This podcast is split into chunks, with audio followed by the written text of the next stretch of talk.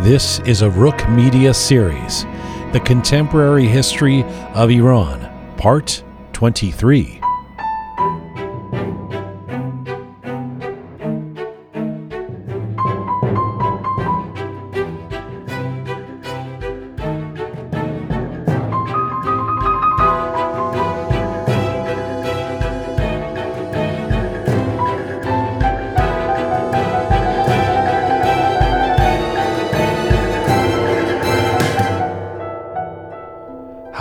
Welcome to the Contemporary History of Iran, a series from Rook Media. This is part 23 The Shah and the Quiet Revolution. I'm Jian Ghomeshi. Our aim with this series is to explore the events, personalities, and issues that have shaped modern Iran. We want to do this as much as possible through a non traditional lens, through snapshots of change, and using alternative voices or angles. This series is mostly in English and will feature a new episode posted every Thursday across our Rook Media platforms. We will post subtitled excerpts with Farsi Zirnavis on our YouTube and Instagram sites. We are coming to you on rookmedia.com. It is there that you can link to all of our platforms, and we invite you to check out parts 1 through 22 of this series that are already posted. To become a sponsor or patron of Rook Media, please contact us through our website. All right, let's get started. Here now is the Contemporary History of Iran, Part 23.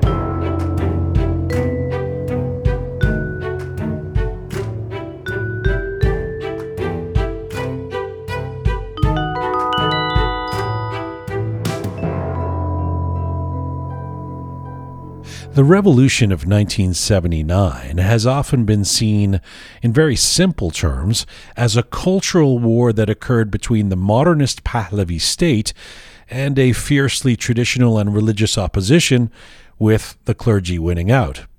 But of course, the story is more nuanced than that. In the decades preceding the Islamic Revolution, different political groups with sharply contrasting agendas embraced the politics of spirituality. While the idea of Gharbzadegi or West toxification, that being an infatuation and dependence upon the West that leads to everything from moral laxity to greed to social injustice and the devaluation of spirituality and religion, was a major part of the discourse used by ideologues of the revolution like Ali Shariati, it was not a concept that had been entirely disavowed by the Shah himself. In fact, you might say the Pahlavi state engaged in the very anti modernist discourse that would provide ammunition for its own downfall. So, what exactly are the roots of the anti modernist movement in Iran? How might we assess the winds of the revolution of 1979 far before the late 1970s? And in what way were the Pahlavis complicit in the revolution that dethroned them?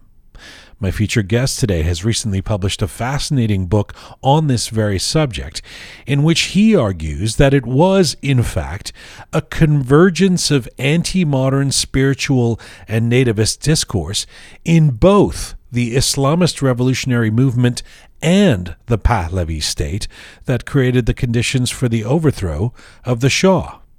Dr. Ali Mirsepassi is an Iranian American sociologist, scholar, political scientist, and author. He is the Albert Gallatin Research Excellence Professor of Middle Eastern and Islamic Studies and director of the Iranian Studies Initiative at New York University.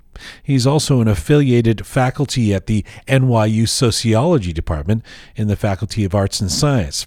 Dr. Amir Mirsepassi was born and raised in Iran, received his bachelor's degree in political science from the University of Tehran, his MA in international relations, and his doctorate in sociology from American University. He is the author of several acclaimed books, including Democracy in Modern Iran, Islam, Culture, and Political Change, Political Islam, Iran and Enlightenment, Philosophies of Hope and Despair, Transnationalism in Iranian Political Thought, The Life and Times of Ahmad Fardid, Iran's Troubled Modernity, Debating Ahmad Fardid's Legacy, And germane to today's discussion, his book from 2019, Iran's Quiet Revolution The Downfall of the Pahlavi State. And right now, Dr. Ali Mirsepassi joins me from New York today. Hello, sir. Hello, Mr. Ghomeshi, and, and thank you so much for a very generous introduction. Thank you. Please call me Jian, and I really appreciate you doing this. You really have written a fascinating book. Uh, let me start with you and, and why you wrote this book. Much of the discourse around the revolution of 79 shines a light on the events of the, the 70s, and particularly the late 70s that precipitated the return of Khomeini to Iran. What inspired you to focus on the incremental roots of dissent and discontent that would lead to the downfalls of the Pahlavi state looking decades before it?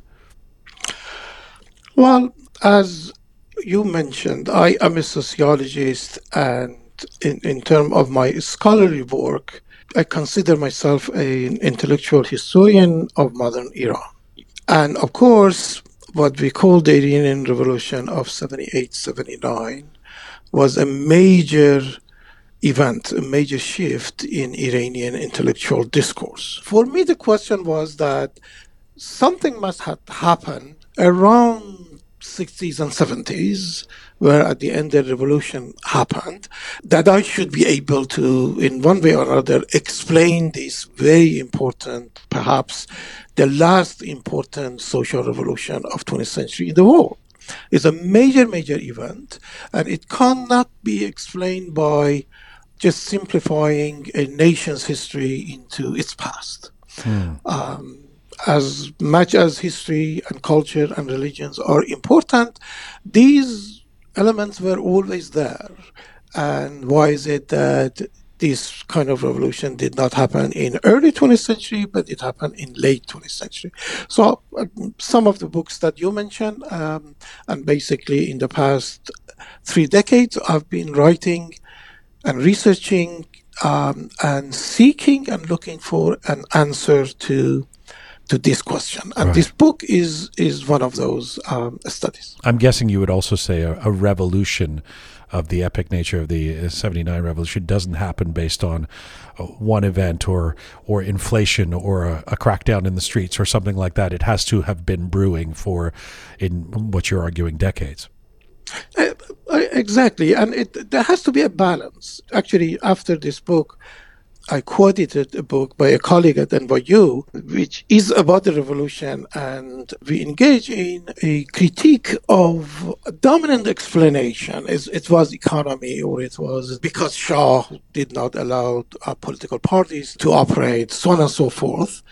Of course, sociologists and political scientists and others have always argued that a, a major, major uh, social events, um, and this is true of every revolution, when they happen, they happen because it's articulations of many causes and forces. Mm. On the one hand, on the other hand, there has to be a very specific explanation for the event.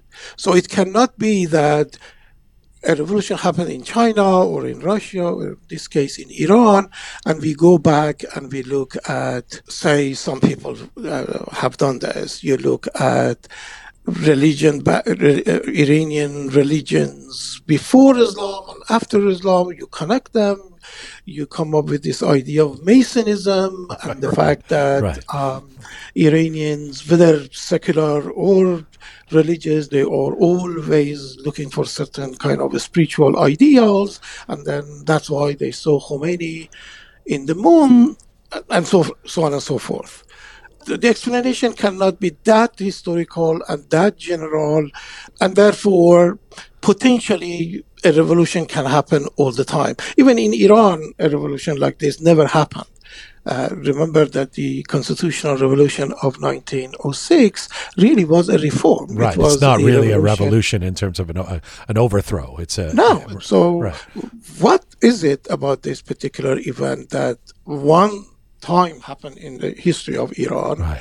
And what was going on there, but also not only what was going on in Iran, but what was going on in the world. Well, I get the point yes. about the balance. I think that I mean that that makes a lot of sense as an explication. I, I, while we're at it, uh, just in terms of defining the um, the grounds here, let me ask you about the lexicon. You, you, your book actually is called Iran's Quiet Revolution. You use the term "quiet revolution" to address this um, this growing discontent with Iran's modernization that occurred through the 1960s and the 1970s. Why did you think that "quiet revolution" is an apt term?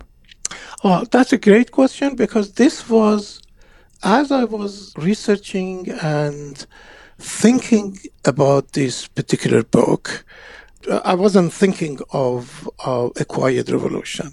Well, let me step back a little.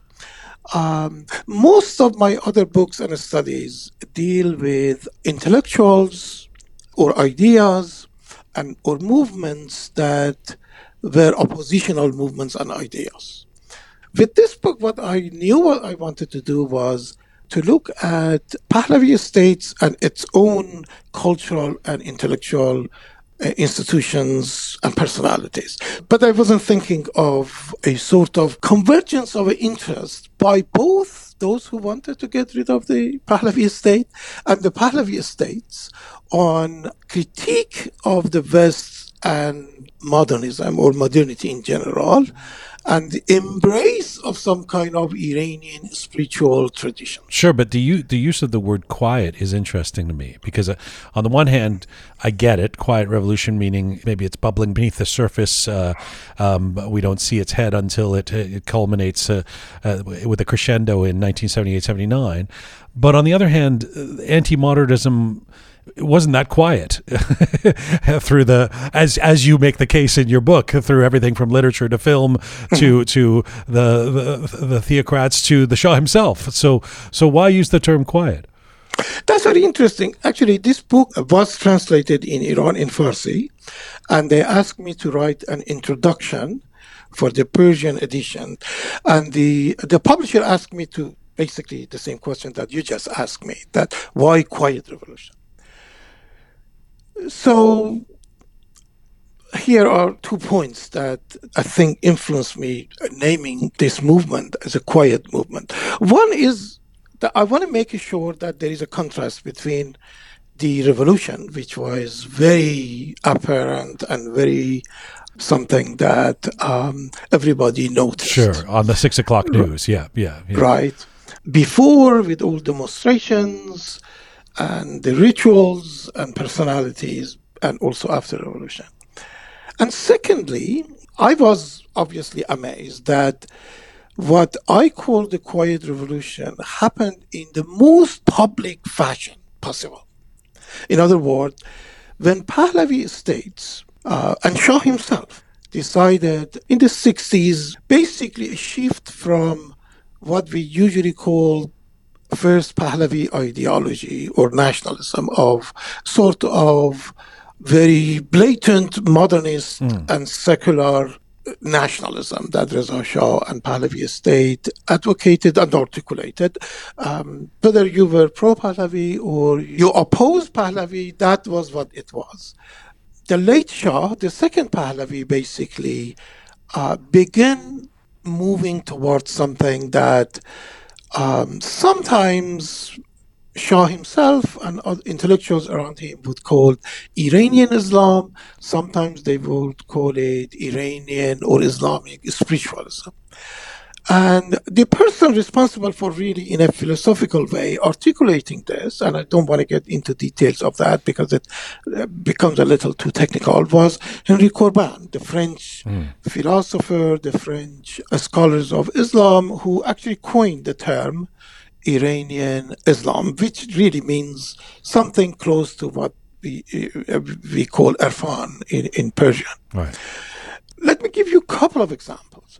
For instance, in 1968, Harvard University Law School were um, awarding the Shah, Muhammad Reza Shah Pahlavi, an honorary degree.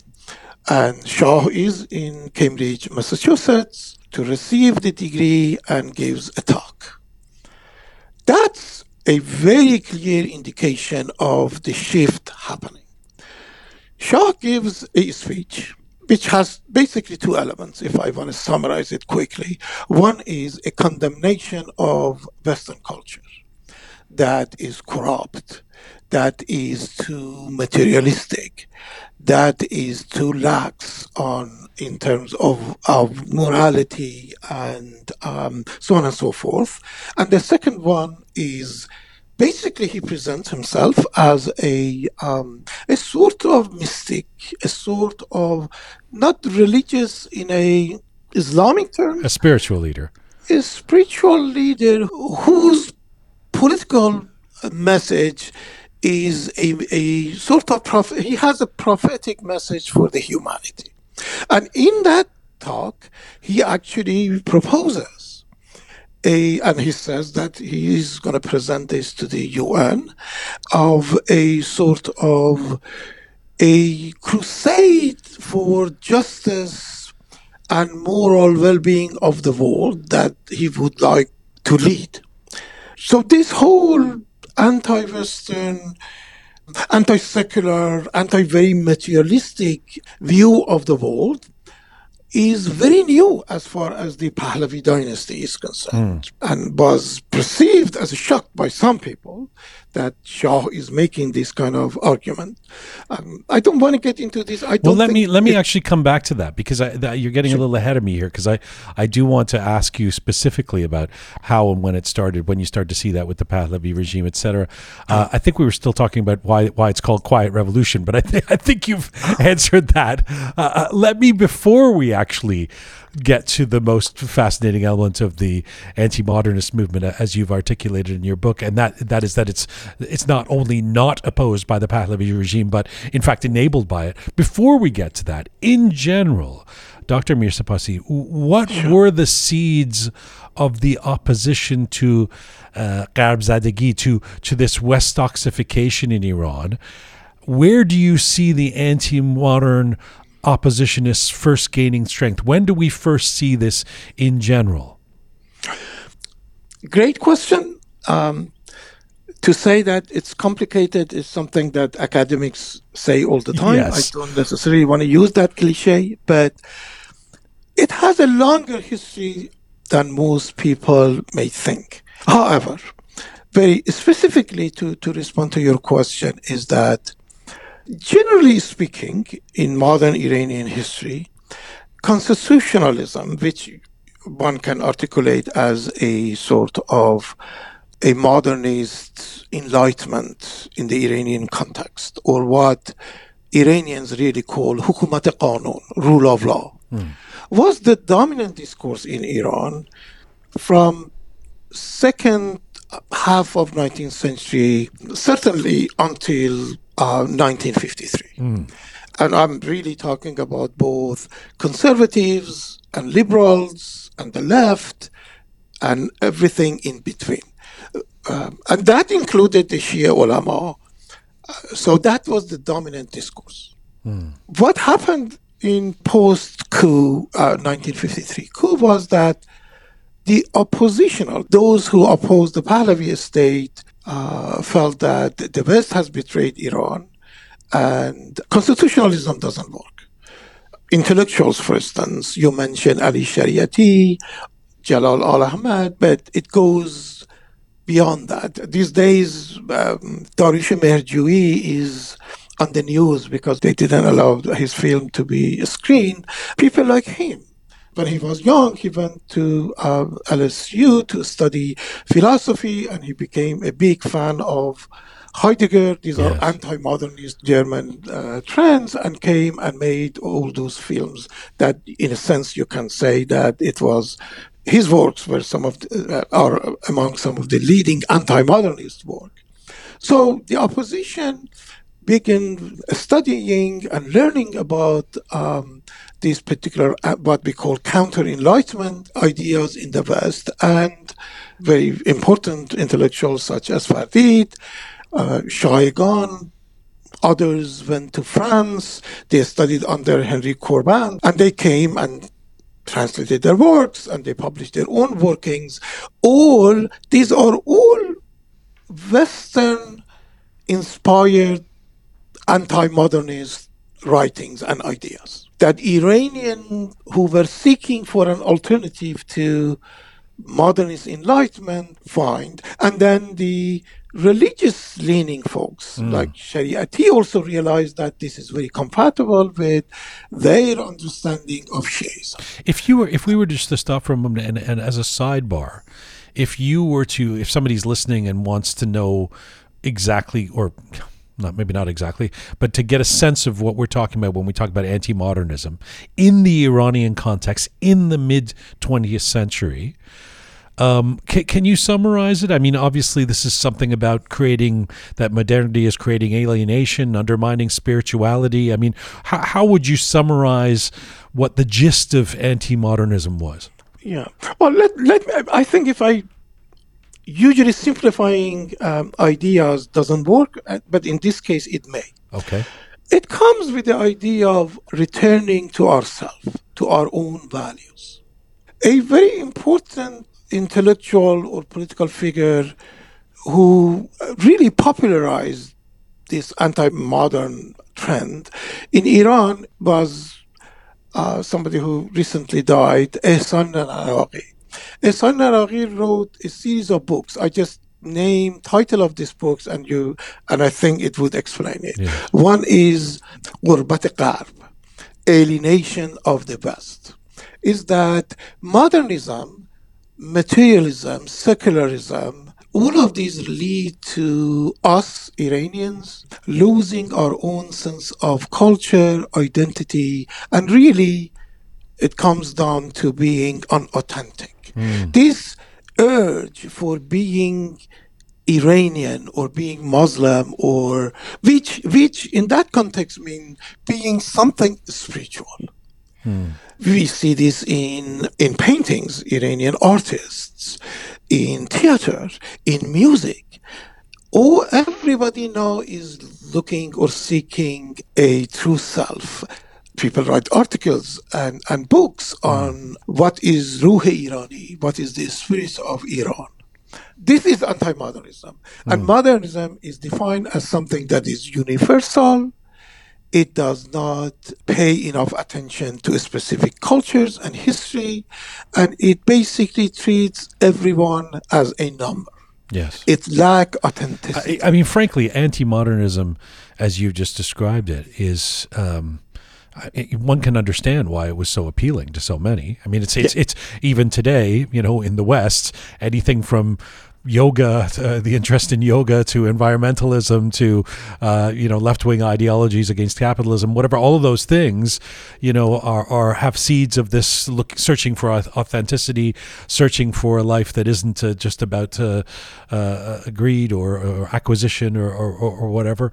Um, the fascinating part of of of what you end up concentrating on in your book is is as we've now discussed, and uh, let's get into the meat of it. Is is is how the Pahlavi regime was not, in fact, ideologically opposed to anti-modern intellectuals and oppositionists, but that that there was, as you put it, I want to quote you, this amazing convergence of anti-modern ideas, values, and ideologies as produced, embraced, and publicized by the opposition and the secular modern Pahlavi yeah. state. So by the 60s and 70s, you argue that the Pahlavi state pretty much abandons the Mashrute project, the, the constitutional revolution, and moves towards appropriating a more nativist discourse. You talked a few minutes ago about that, that speech in Cambridge in 1968. When do we begin to see this happen with the Pahlavis?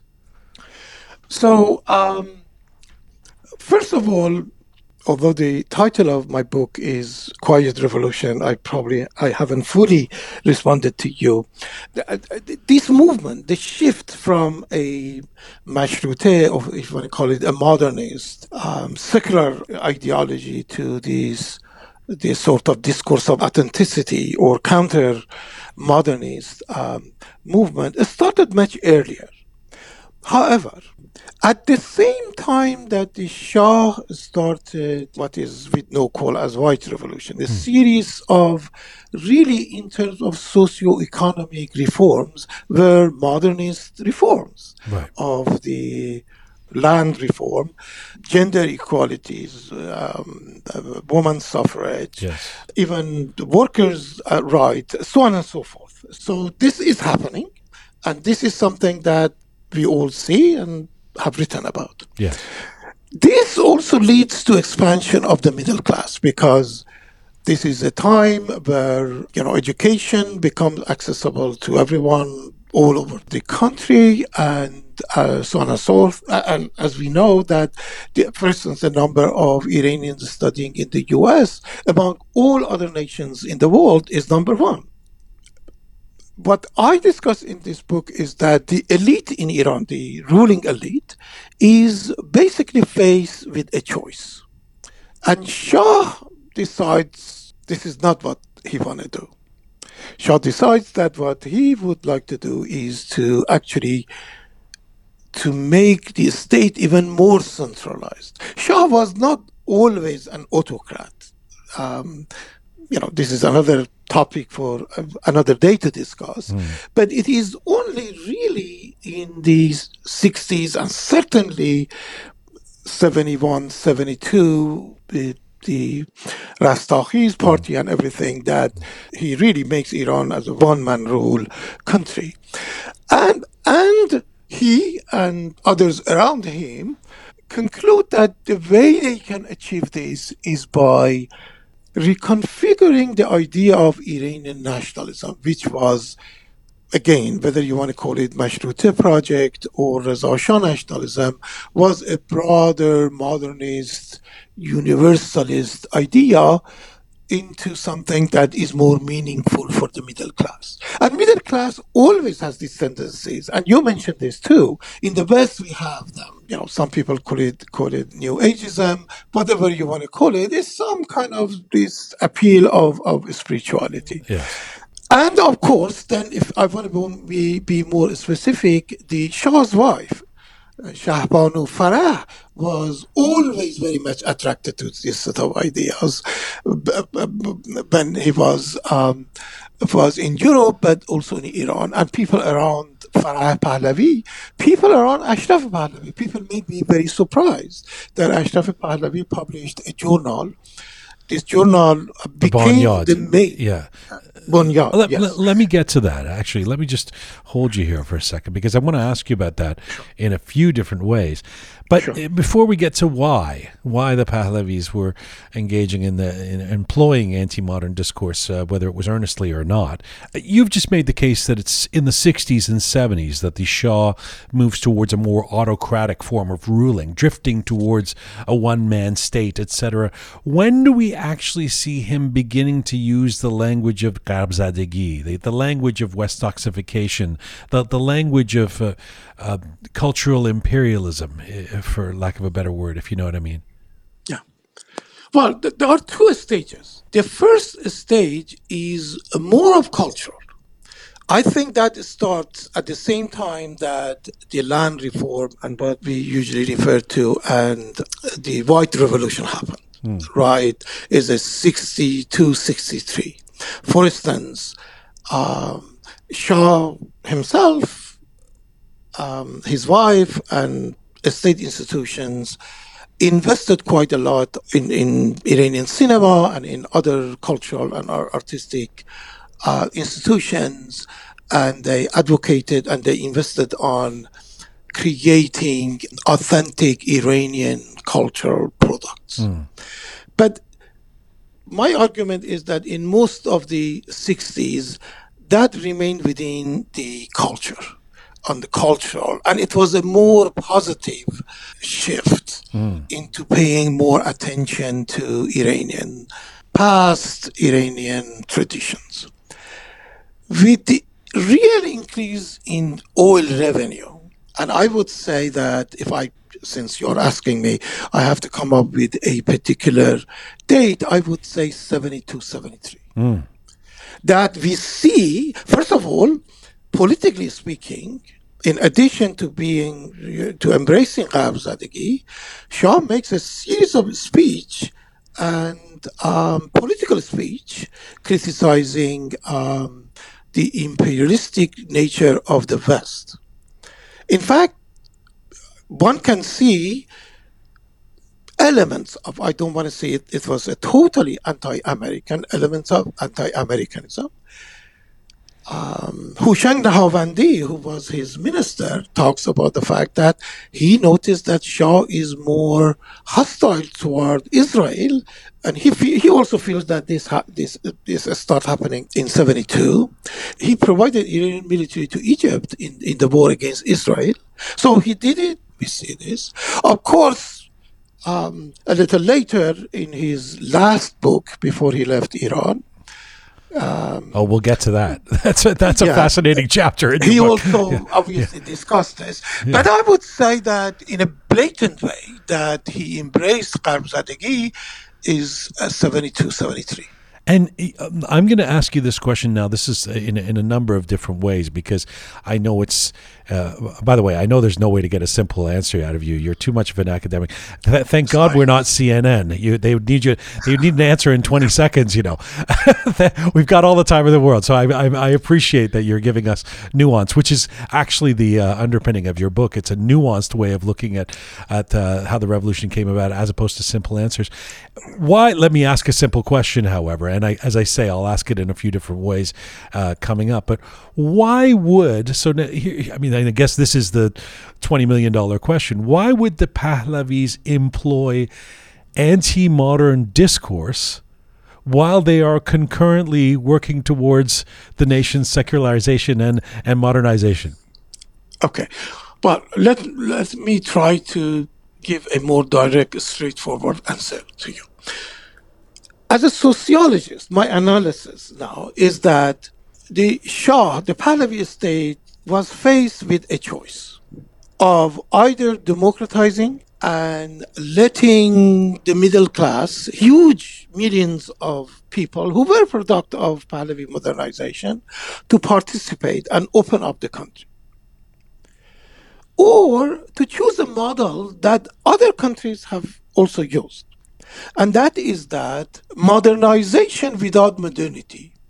To be brief, I give you two cases more or less at the same time. One is Saudi Arabia. People have written books on this. That Saudi Arabia's socio-economic um, projects and policies are very modern. They are into modernization, even very similar to what Shah was doing, but they call it modernization without modernity. Hmm right?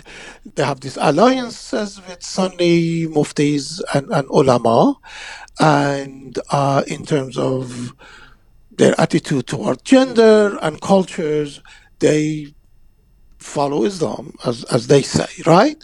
Because they didn't want to open up the country. At the same time, actually, in the 70s, this also happened in Egypt under Anwar Sadat. This return to the village, hmm. what is authentic Egypt and Egyptians. And in fact, Sadat was killed by somebody who, who he tried to imitate. So this is not necessarily unique to Iran. And then there are cases that were more successful, like South Korea, some of the Latin American countries where they open up. Uh, so it's a sociological issue. It's mm, not that mm. Shah just was bored and came up with this idea. When modern societies develop, at some point you have to either invite everybody sort of to participate in their own affairs or you have to engage in some kind of a project that is is from my perspective close to fascism mm. um, which means that you um, you privilege certain cultural ideas and hope that you can mobilize everybody in the nation around those ideas. Um, that that you know the, the, the right wing in, in the West sometimes try to do that. Right, right, right.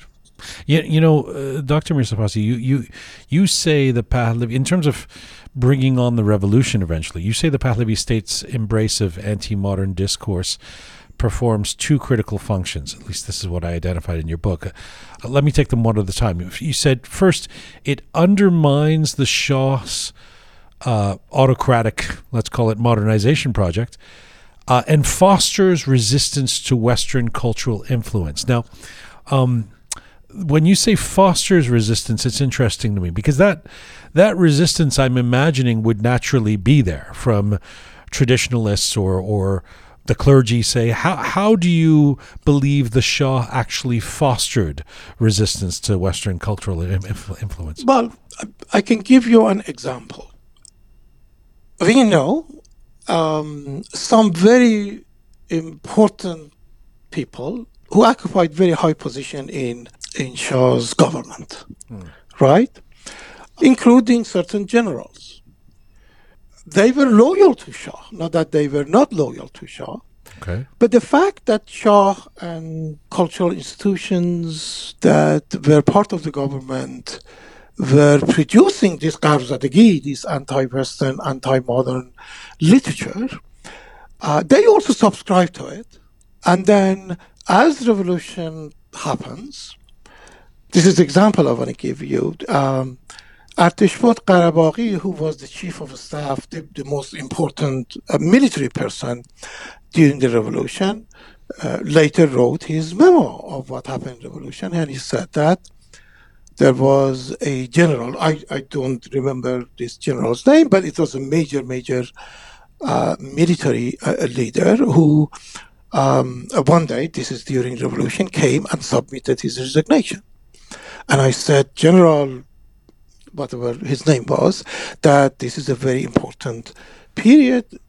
There is um, chaos all over in the country, and this is not the time for you to resign. And the said that the uh, the general said, "Oh, I know I, I don't feel good, but it's I, I am facing with a moral dilemma, and that's why I am resigning." And Qarabaghi asked him, "What is the moral dilemma?" He said, "You know, I come here and I work in the chief of staff building, wherever it it is, during the day. Then at five o'clock I go home." Change my uniform and go and demonstrate against the government. and I feel that I cannot continue this. There are hundreds of people like this wow. that one can mention. People we know, actually, who participated in, in, in the revolution because, and, and they started by believing Shah by believing um, people like Ehsan Naraghi, like Said Hossein Nasr, they were very eminent people around Shah. But are you who, saying that if the Shah hadn't embraced anti-modernist discourse, they wouldn't be out there demonstrating? I mean, is that part of what you're where you're no, going? No, but what what I'm saying is that the situation in Iran could have been like Turkey, right? So in Turkey, Turkey there is this anti-Western, anti-modern, perhaps majority in, in Turkey, but there is about, it's very, very hard to come up with a, with, with a hard number, but between 20 to 35% of people who believe in the modernist ideology of modern Turkey. And they are a, a very important force. In Iran, we did not have this remember that the Shah's regime basically collapsed.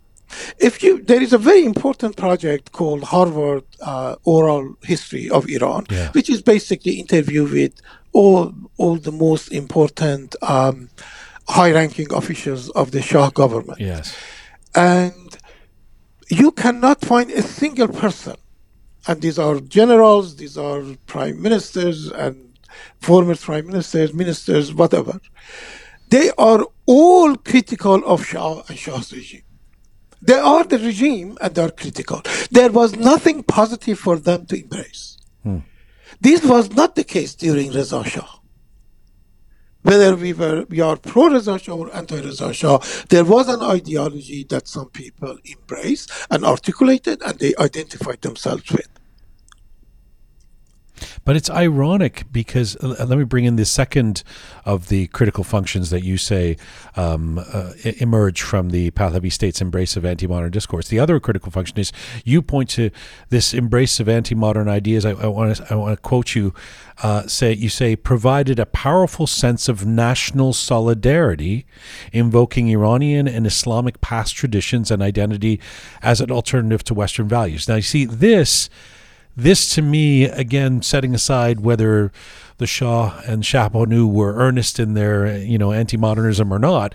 This to me seems the reason for the political gamble. Okay, this this unites the country, national solidarity, and then they'll have my back. I mean, would that solidarity not actually strengthen the Pahlavi monarchy to reign absolutely? Wouldn't that be the whole yeah, point? Well, potentially. That's why I think in the book several times I describe this whole shift as a high stake gamble. Yeah. In other words, I'm not saying that what happened, what Shah did, would have failed no matter what.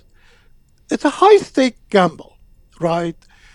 My analysis then as a sociologist is that Shah was naive. Uh, when I say Shah, I mean I really mean him and his advisors and people around him. They were sociologically naive right? Not as sophisticated as, say, Saudi royal families. Mm. That to to succeed, they had to also create an alliances that, for instance, some religious leaders. But they alienated them even more, right? They embraced Islam or some version of Islam, but the behavior toward the the ulama as a, a structure alienated them even more, mm. right? Or they did not necessarily. Um, By the way, uh, alienating them but not crushing them, importantly, right? Well, yeah, exactly. But but or let me again. This is another time I can be simple and, and be more, okay. my statement would be meaningful, that didn't cultivate a relationship. Ah. Right? For instance, we now know some of the Ayatollahs and others who were not necessarily happy with Khomeini, and uh, they actually approached Shah a little before everything fall apart.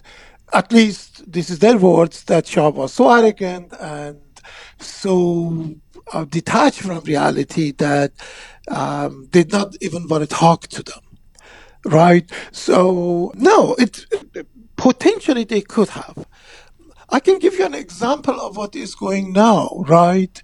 Governments, when they are in trouble, they always try to manipulate and to co-opt certain popular ideas. I have noticed in the past couple of years that Islamic Republic leaders are increasingly increasingly using Iran as opposed to Islam. Hmm. And that, because nationalism has become such a powerful thing. But that's also a gamble in itself, right? You cannot do that, but all your pol- if you all your policies are against the national interest of Iran and privileges, say Shiism. But it's so, this sociological naivete, as you put it, is so startling at times. I mean, obviously, hindsight is twenty twenty. It's all in retrospect, you know. Yeah but uh, it's so and, and, and confused, startling and confused. Because on the one hand, there's the there's the crackdown on some dissent, there's Savak, etc. But on the other hand, there's this journal that you mentioned earlier. I wanted to bring it yeah. back, Bunyad Mon- Monthly. This is a Pahlavi sponsored journal of the time that yeah. basically is engaging in you know um, anti-monarch monarch uh, anti-modernist, although anti-monarchist to a certain extent, anti-modernist discourse that really is playing against the Pahlavis, yet sponsored by them. Can you speak about this this Bunyad Monthly? Yes, uh, again, the, the, this journal called Bunyad because it was funded and sponsored by Bunyad Ashraf Pahlavi. Prince Ashraf, sister of Shah, who actually was a pre- pretty political savvy person. I have studied this journal. The journal was published for two years. Um, I was at the University of Tehran when this uh, journal was published and was known as the most important intellectual journal uh, published by the government. So it was a very important uh, intellectual publication. I surveyed the journal, and uh, about 80% of the articles or reports and translations in these journals are, in a radical way, critical of the West and modern ideas and advocate for some kind of Islam. and also praise people like Al Ahmad, someone like Ahmad Fardid um, has a big role in this journal, and uh, Corbin, all of these folks. And there are pieces in this journal that even goes further, more radical than in be, being anti-modernism. It criticizes life in the cities, having cars instead of people riding on horses and donkeys. Right. In a such a, um, I have to say, creative, spiritual way, it basically calls for going back to the medieval period. so it, it, does. It calls for um, even getting rid of technology and the cities. And this is what I mean. It undermines the Pahlavi state too. In other words, how could you make a case for progress if you are anti-cities? Right. I mean, the, all of this stuff is directly in contradiction to um, the tenets of the white revolution right? Of the of the of uh, ostensibly what the the shah was standing for. That's why it's so it's so confusing and it's so damning um, in terms of the the pahlavi engagement in that kind of discourse. Do, let me ask you this. I mean do you think in terms of the the notion of this being a political gamble um, obviously by the end it's a gamble that they lose. Do, do you think it worked for a while? I mean through much of the 60s and 70s for example how successful was the if we look at this anti-modern yeah. ideology yeah. as a way for example of disparaging the secular left or the the liberal national forces right? Nationalist forces. Yes. H- how successful was that? Yeah i have to say that i really thank you for asking these questions because nobody has ever asked this question and um, i have always been waiting for, oh, uh, to, to, to say something about this because this is very important and it becomes even the whole issue becomes more complicated. In, I believe actually the Pahlavi estate was successful in co-opting or bringing in a rather, I, I don't want to say large in terms of numbers, they were not hundreds of thousands, but the educated elite within these institutions. For instance, Kanun, Kanun um, the the cultural organization, the the, the school. The, the, yeah, yeah, uh, a number of pretty big and national cultural institutions uh, were able to recruit and attract oppositional writers and artists and just you know university educated folks who necessarily did not care for Pahlavi estate or maybe they were they opposed it but it provided space for says for them. Mm. Um, but because politically the regime became more oppressive, this was the only space available to them. So in that context, they were very successful. This was not the case in earlier time. Even in the 60s, we didn't have this. On the other hand, it basically left the oppositional space to the Shia ulama and religious act- activists, who they had their own space. Hosseiniyeh Ershad was there, mosques were there, other you know, reading group, religious reading groups were there. And in some respect, it pacified the left. And there was less competition for the, for the religious opposition. The Shah basically had no plan on what to do with those who were religiously motivated and involved in politics. But can I? I mean, can I even extend that to say even further to say that there didn't appear to be a cultural plan in general. by, by the by, uh, by the I mean, there's a, there's a lot of great ideas, but in terms of some sort of united unified cultural plan, it, there really is there one? I mean, uh, under the Pahlavi regime by, by the by the mid to late seventies. No, well, first of all, we are probably running out of time. It, it takes a, a long, much longer time to go on sort of genealogy of this whole thing. Right. Was that first of all, this whole idea of Iranian Islam, spirituality, kind of politics, that Shah and Farah and, and Pahlavi court was interested in, basically they were products of either European intellectuals or Iranian intellectuals who were close to to Shah, but they spent all of their life in the West.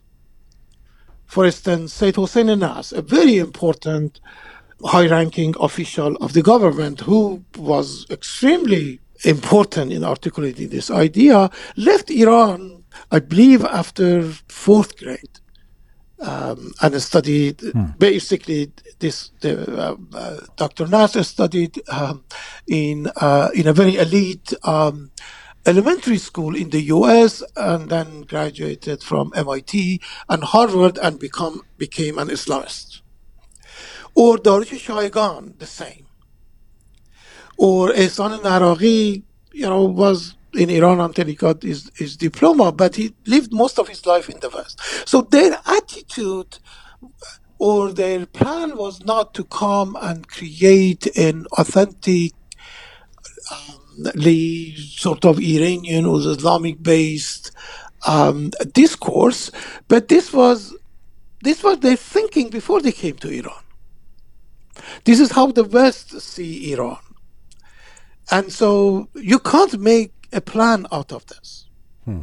That's why when when when I said they are soci- they were sociologically uh, naive, this is what I'm referring to. Yeah.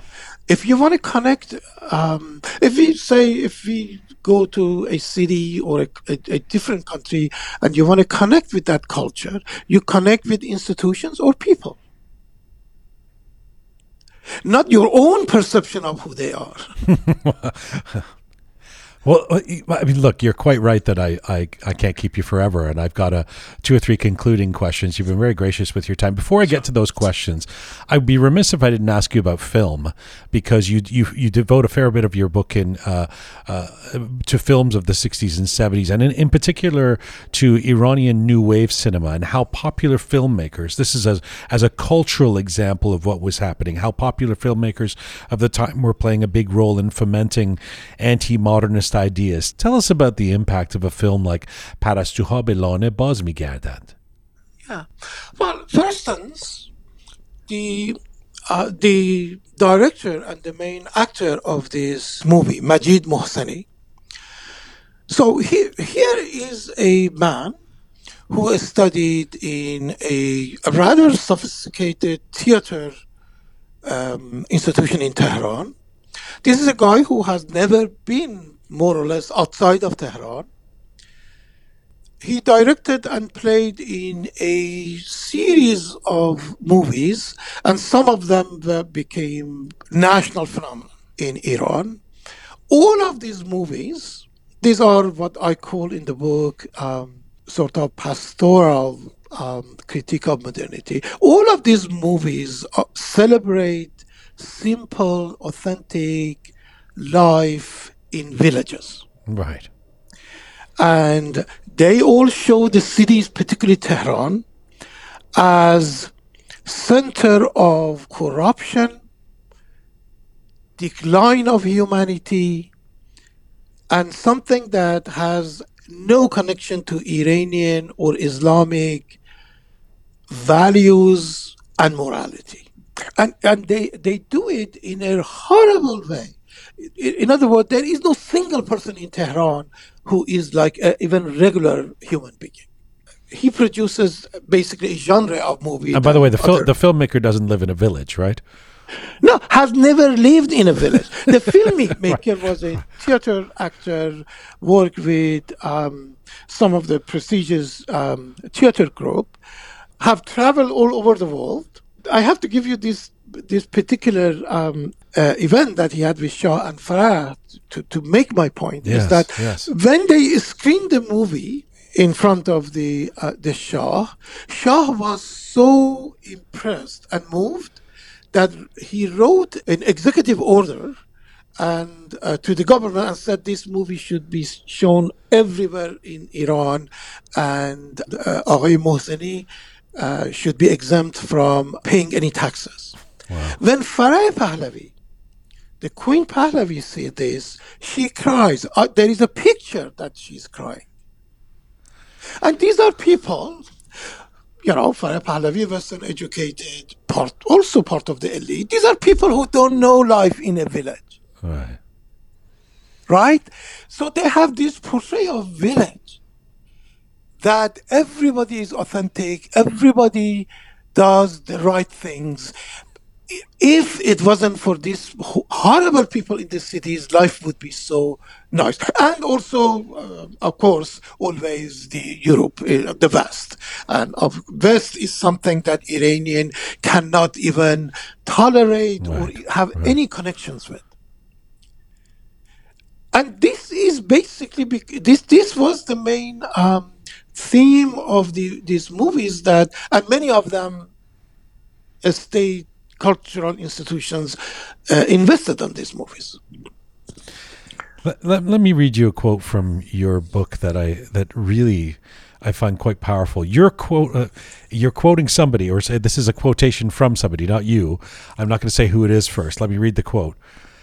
Our fundamental aim in building Iran's society of today and tomorrow is to promulgate and fortify as much as possible the true meaning of Islam in our society so that the society of the great civilization will be will be on truly blessed with faith, purity, virtue and maximum spirituality.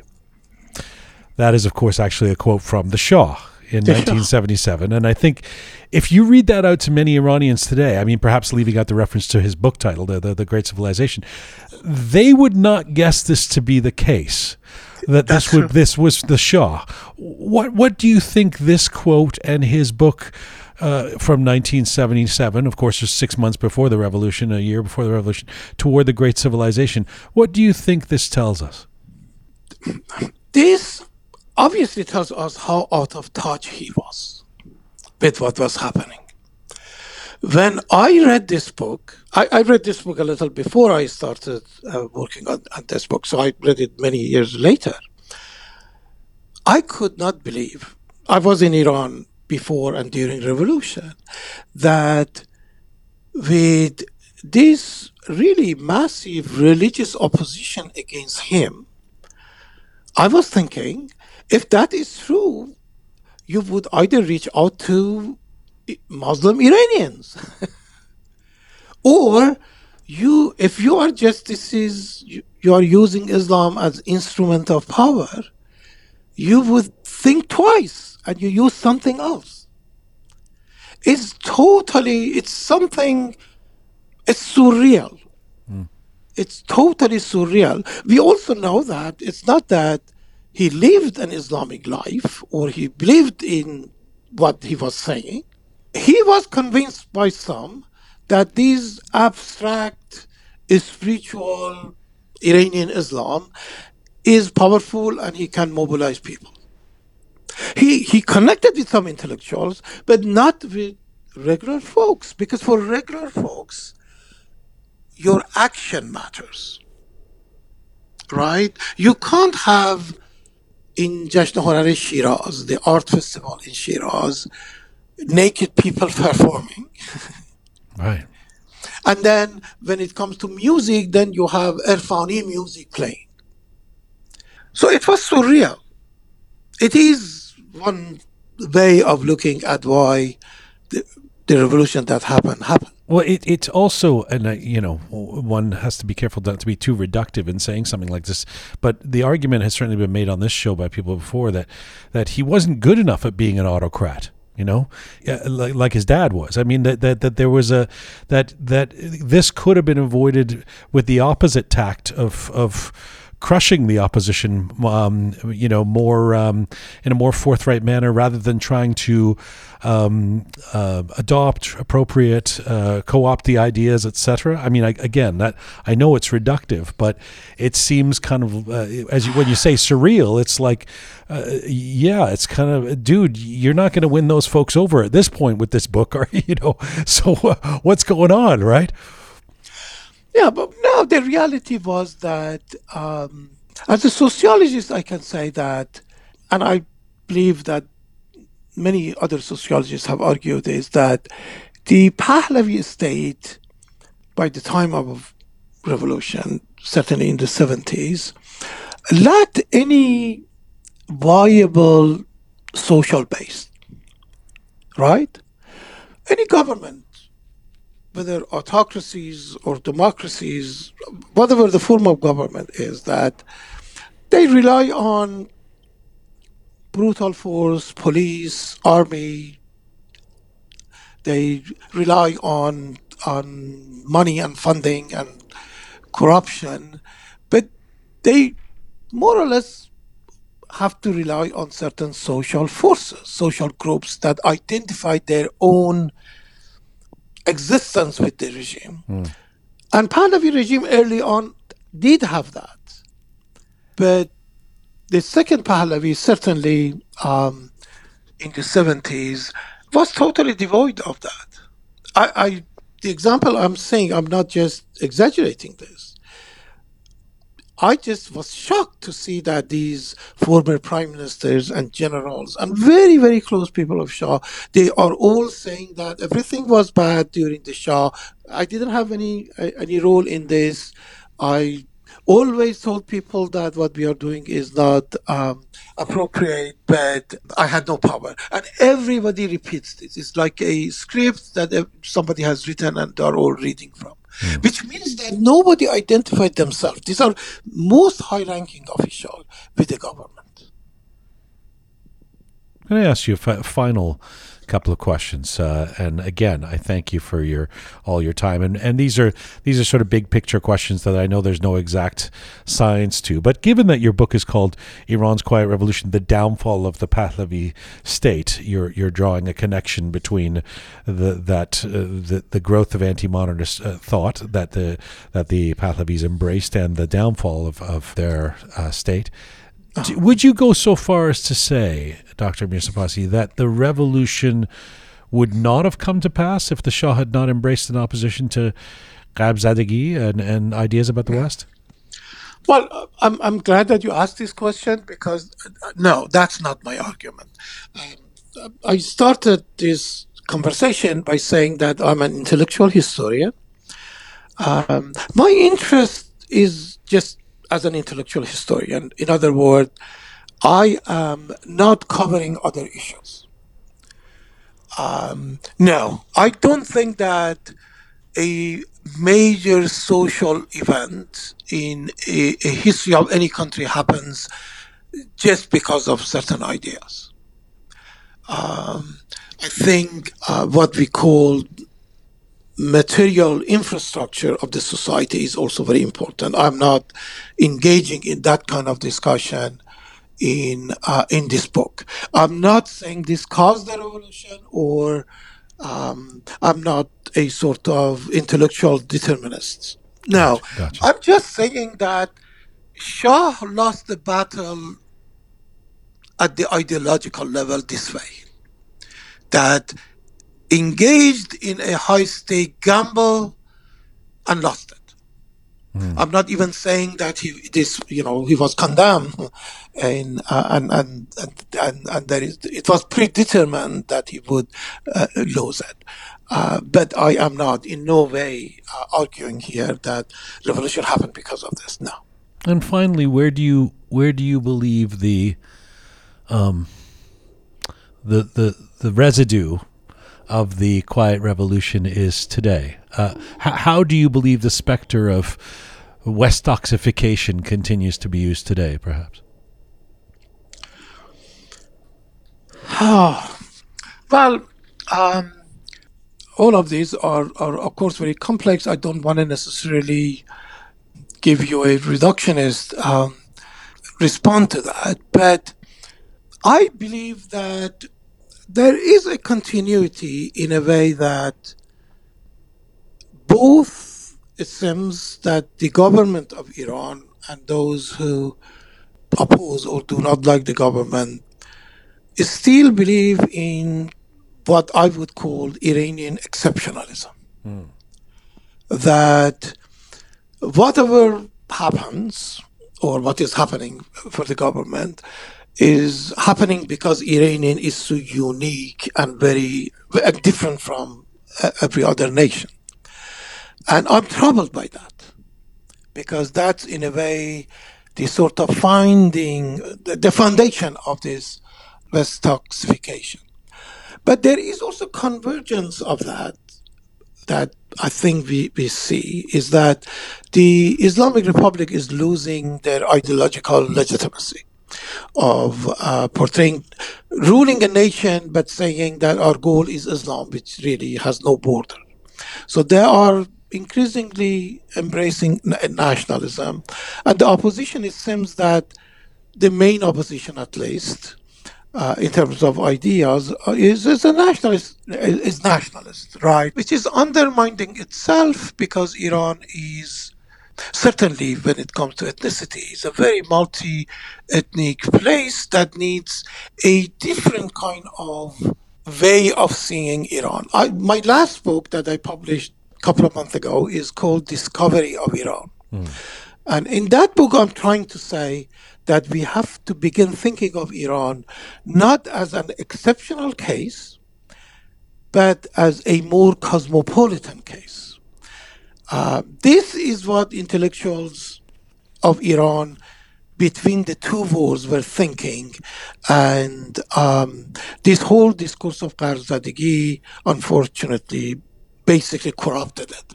And so I don't know if I'm responding to you or not, but I think that a sort of different version of this Westoxification discourse of Iranian exceptionalism is still really um, is the current trend. Dr. Ali Mirsepassi, it's been a um, it's been a great pleasure. it, it is a, a fascinating book, uh, and it has been a, a very enjoyable and educational uh, chat for me. I thank you so much. I hope you'll come back and and uh, discuss some of your other books. Uh, but I thank you for the time you've given sure. us today. Uh, thank you so much. This I, I really enjoyed the discussion and and and, and very very um, interesting um, questions that you raised, and um, and I hope that we, we can reconnect in the future. Thank you so much. Merci. Khodafis. Khodafis. Dr. Ali Mirsepassi, an Iranian American sociologist, scholar, political scientist, and author. His latest book, just released, is called The Discovery of Iran Taqi Arani, a Radical Cosmopolitan. Dr. Ali Mirsepassi joined us from New York City today. This is full time for the Roqe Media series, The Contemporary History of Iran, Part 23. Please check out our regular editions of Roqe and all things related at rookmedia.com. That is our website, rookmedia.com. Thanks to the amazing team who make Roqe Media happen talented Anahita, Super Patty Saw, Ponta the artist, Savvy Roham, Aghay Mehrdad, the fabulous Keon, Captain Reza and Groovy Shaya. Thank you to all of you out there for supporting us and sharing our content. Please subscribe if you've not done so already. You can find me on Instagram at Jian Ghomeshi. Mizun Bashin.